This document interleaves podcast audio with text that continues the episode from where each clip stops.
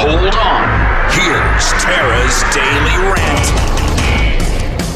The most craptastic provision in this bill is the part it would allow defendants under electronic monitoring, it bears repeating, to leave home for 48 hours before they can be charged with escape. Boy, there's a lot you can do in 48 hours, Anita. Like, I don't know, Mm-hmm. commit more crimes or flee the state. And, and if I break into somebody's home and I'm not violent about it, then I can't be arrested? I mean, this will only make Chicago and Illinois in general infinitely more dangerous. Wait, wait, wait. So the left wing mob could come to my house, menace me, pitchforks, torches, whole nine yards on my front lawn. I call the police, they won't come. Then they kick my door in. I call the police, they won't come.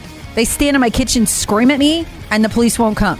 Nope, they can do that too. It's not until they actually assault me that I qualify for, police protection. Think about the power that would give the left wing mob.